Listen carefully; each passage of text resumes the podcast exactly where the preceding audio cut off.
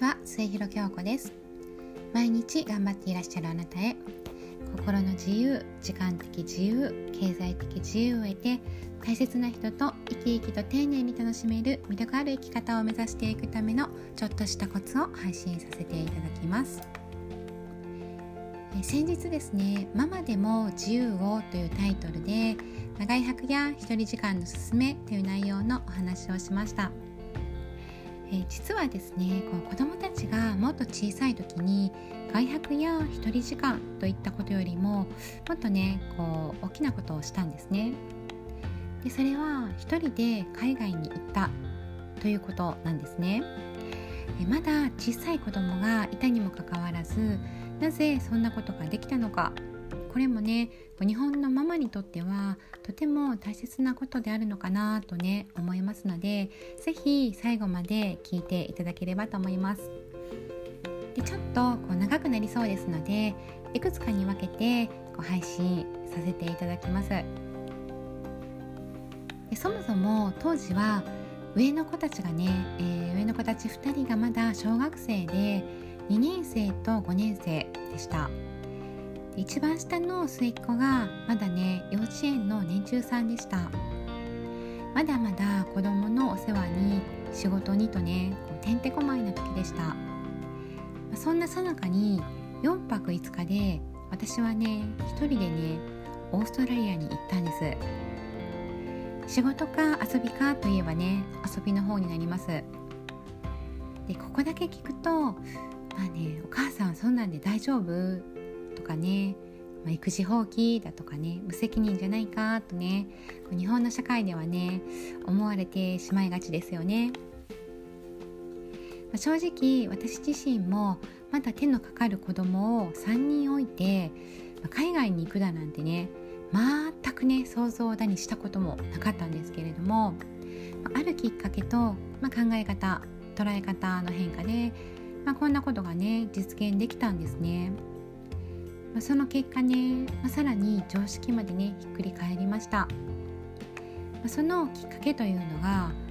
高校生の時からのね親友なんですね。で彼女はオーストラリアのシドニーに住んでいるんですけれども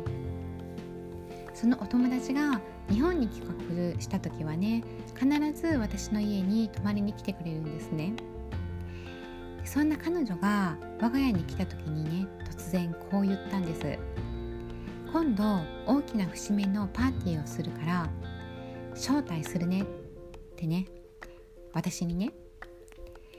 で私ですね一瞬きょとんとしましてう「ん?」とねこう意味がわからなくなって、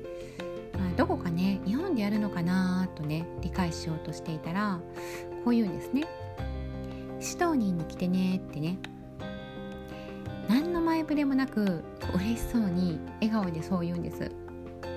皆さんねどう思いますか？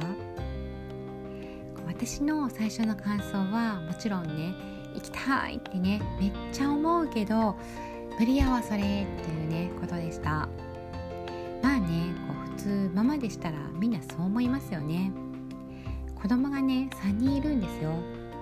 しかもまだねこう幼稚園児もいるしで上の子たちだって小学生なんですね。まあ、子どもたちのお世話のタスクの数々ね。その他もろもろね考えてみただけでも無理やんというのがね誰でもそう思う最初の感想ですよね。でもね、えこんな状況だけれども行きたいってね思ったんですね。で普通なら夫に相談する前に無理だとね判断していたかもしれないことです。でもこう彼女のこの発信の大胆さがねすごく良かったんですね。なぜかと言いますと、まあ、その話の席に夫もいたんですね、まあ、夫も彼女のことをよく知ってるんですね。いつも通りねこう泊まりに来てくれるし、まあ、私の親友でもありますし、まあ、あの一緒にねテーブルを囲んで話もしますしね。でねそんな夫を目の前にシドニーにおいでってね無邪気に言う彼女の発言に対して私はねえー、なんて思うかなとね内心ドキドキしてたんです。えそれ言っちゃうの？って最初はね思ったぐらいですね。うん、